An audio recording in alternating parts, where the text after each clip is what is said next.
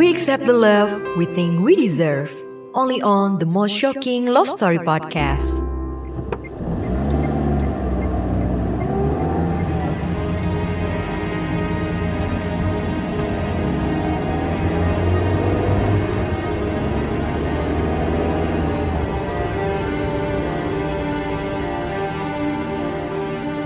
Orang bilang pasangan yang tepat akan datang di waktu yang tepat. Dia akan datang saat lo udah siap. Gue ngerasa udah lebih dari siap untuk punya pasangan yang tepat. Gimana gak siap? Gue banker, punya pekerjaan tetap, udah punya rumah sendiri, punya mobil, dan gak punya cicilan apa pun. Secara finansial gue ngerasa udah cukup siap meskipun gue belum berencana untuk merit, apalagi punya anak. Nanti dulu deh. Umur gue juga belum 30. Ngapain juga gue buru-buru merit? Untung aja di masa pandemi seperti sekarang ini, penghasilan gue utuh, gak dipotong sama kantor. Nama gue Reza, dan saat ini gue udah nemuin orang yang tepat untuk gue. Well, at least I think she's the right one.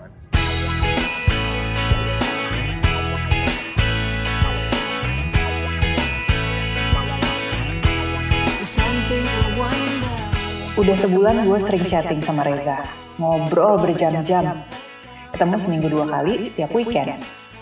Kita tuh kenalannya di Instagram dua bulan lalu.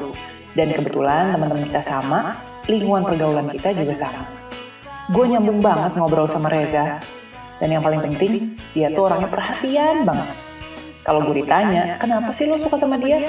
Gue gak akan jawab karena dia baik. Karena semua orang kalau lagi PDKT sama kita tuh udah pasti baik Gue yakin Reza orangnya baik, karena dia baik sama keluarganya. Beberapa kali waktu kita lagi pergi bareng, gue lihat dia video call sama orang tuanya. Dan dia kelihatan perhatian sama mereka. Banyak orang bilang, kita juga bisa lihat karakter asli seseorang waktu dia lagi marah atau berada dalam suatu tekanan. Gue belum pernah lihat Reza marah sih, karena dia sabar banget. Gue cuma pernah lihat satu kali dia ditegur sama bosnya waktu lagi Zoom meeting versinya biasa-biasa aja. Oh iya, gue Danisa. Gue penulis konten untuk sosial media sebuah brand skincare yang lagi hits di Indonesia. Ini cerita gue sama Reza.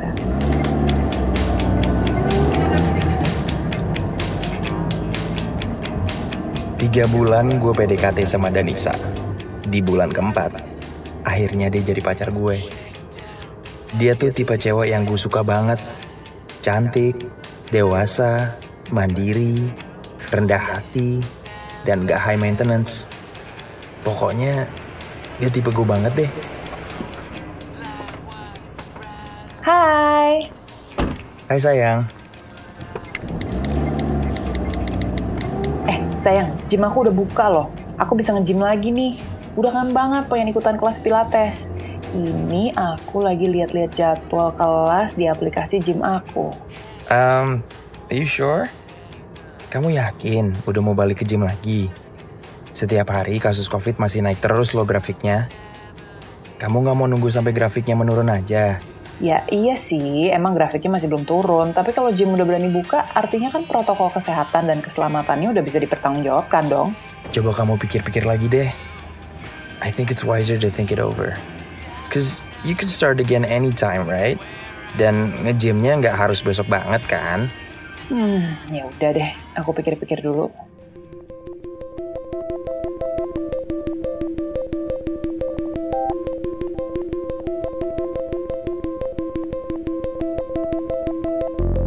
Sebenarnya gue bukan tipe cowok yang suka ngatur. Tapi benar kalau lo bilang gue orangnya perfeksionis dan organized banget. Gue emang lumayan protektif sama pasangan gue. Untungnya, Danisa bukan tipe cewek yang suka ngebantah omongan gue. Kalau menurut dia omongan gue masuk akal, pasti dia akan nurutin kata-kata gue. Tapi nggak semuanya juga sih. Kadang dia juga sering berargumentasi sama gue, kalau menurut dia pendapat gue salah. Dan gue suka sama karakter cewek yang nggak cuma nurutin kemauan pasangannya.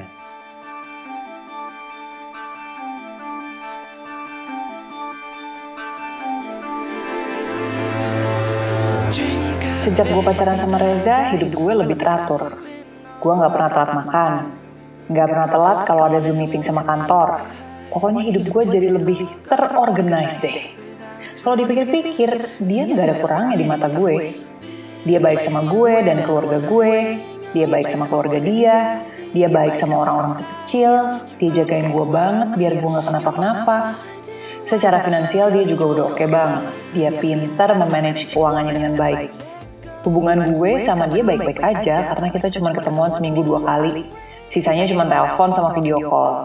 Gue tuh emang gak bisa ketemuan pacar setiap hari deh. Bisa bosen gue.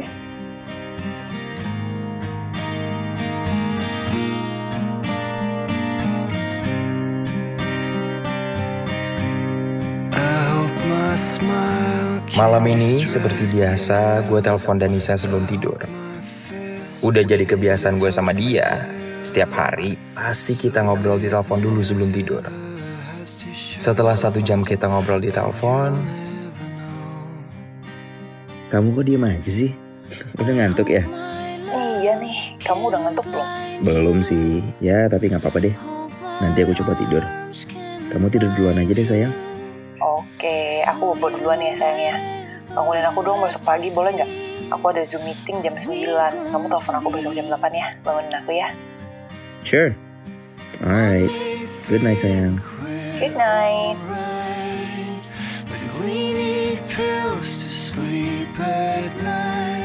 setengah jam kemudian gue masih belum bisa tidur. Lihat Instagram, lihat-lihat story teman-teman. Terus gue balik ke WhatsApp lagi. Danisa. Kok dia masih online ya? Katanya tadi udah ngantuk mau tidur. Ya, mungkin dia lagi ngecek WhatsApp atau ada sesuatu yang penting kali. 10 menit kemudian, gue cek WhatsApp dia lagi. Masih online. Dia lagi chatting sama siapa sih? Sampai setengah jam kemudian, dia juga masih online. Dan dia baru offline jam 1 pagi. Dia lagi sesi curhat atau gimana sih ini? Ah. Besok pagi, gue akan tanya dia deh.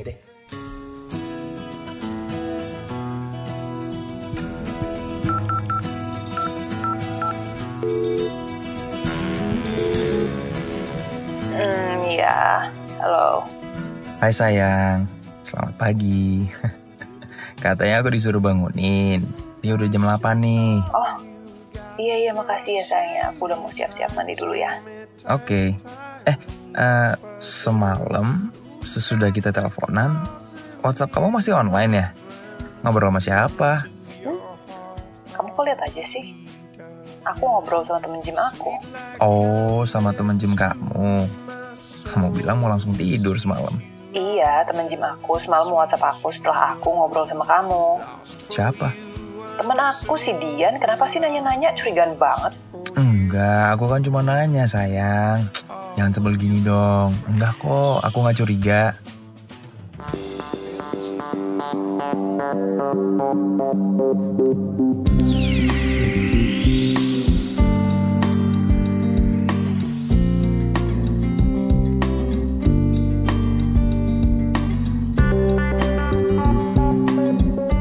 Gak tau kenapa gue sebel banget Reza suka mantau aktivitas digital gue tengah malam setiap kali kita habis ngobrol di telepon.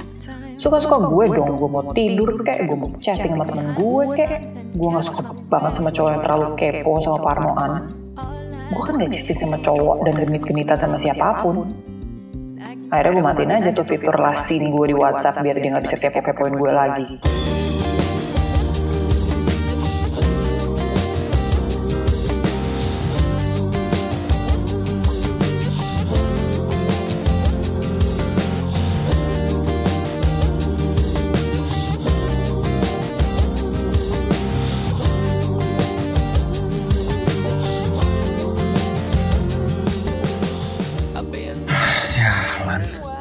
Sekarang Danisa jadi matiin status WhatsAppnya. Jadi gue nggak bisa lihat lagi kapan dia terakhir kali online. Gue kan pacarnya bukan stalker. Segitunya banget sampai nggak mau pacarnya tahu dia lagi online atau enggak. Dia tuh sebenarnya sayang gak sih sama gue? Kalau sayang, kok pakai rahasia-rahasiaan segala? Kenapa sih nggak bilang aja belum bisa tidur nih, mau ngobrol dulu sama temen, namanya si ini. Nggak susah kan? Ngapain bilang mau tidur nggak taunya masih chatting sama orang lain? Iya kalau beneran cuma teman. Kalau ternyata cowok yang dia suka atau siapa lagi tuh gimana?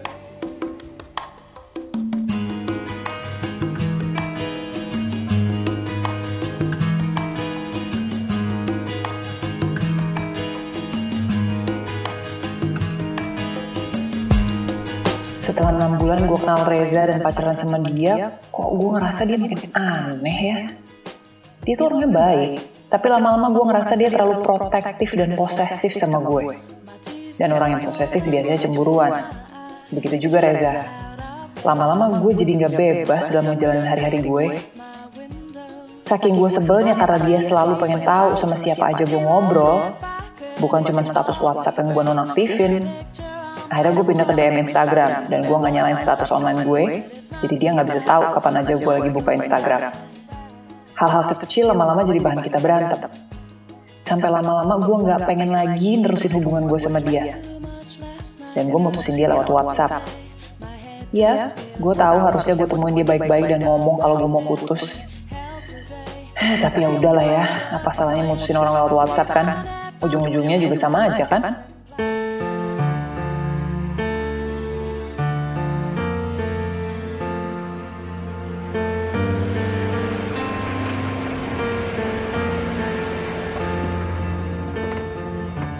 Anjing. Masa gue diputusin lewat WhatsApp? Ah, gue kecewa banget. Masa gue diginiin cewek yang selama ini gue puja-puja? Gue bener-bener gak nyangka. Emangnya salah gue apa sampai gue harus diputusin lewat WhatsApp kayak gini? Segitu takutnya Danisa nungguin gue dan mutusin gue langsung. Kamu tuh bener-bener gak punya perasaan ya? Kamu anggap apa aku selama ini ya? Enam bulan kita jalan bareng, semua baik-baik aja. Tiba-tiba semua yang kita punya jadi nggak ada artinya lagi buat kamu.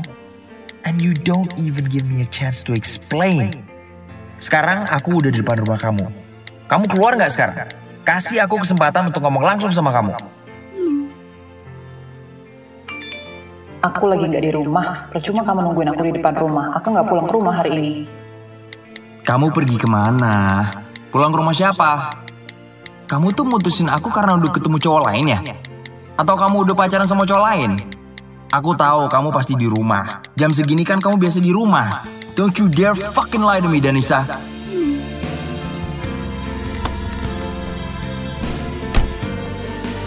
Danisa, buka nggak? Danisa, buka nggak? Danisa, buka nggak?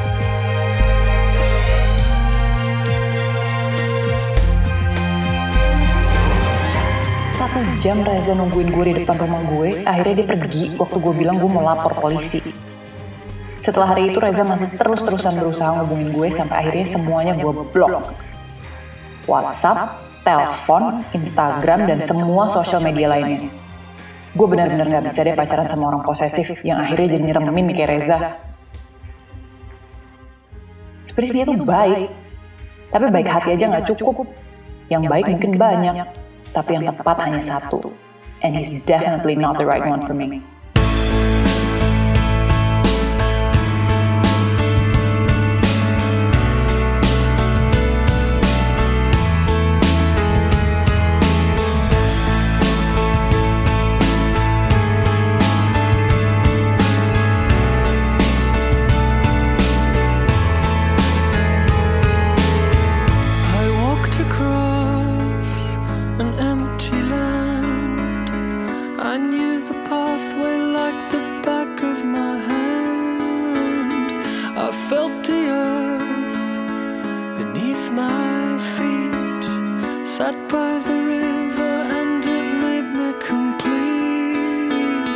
Oh, simple thing, where have you gone?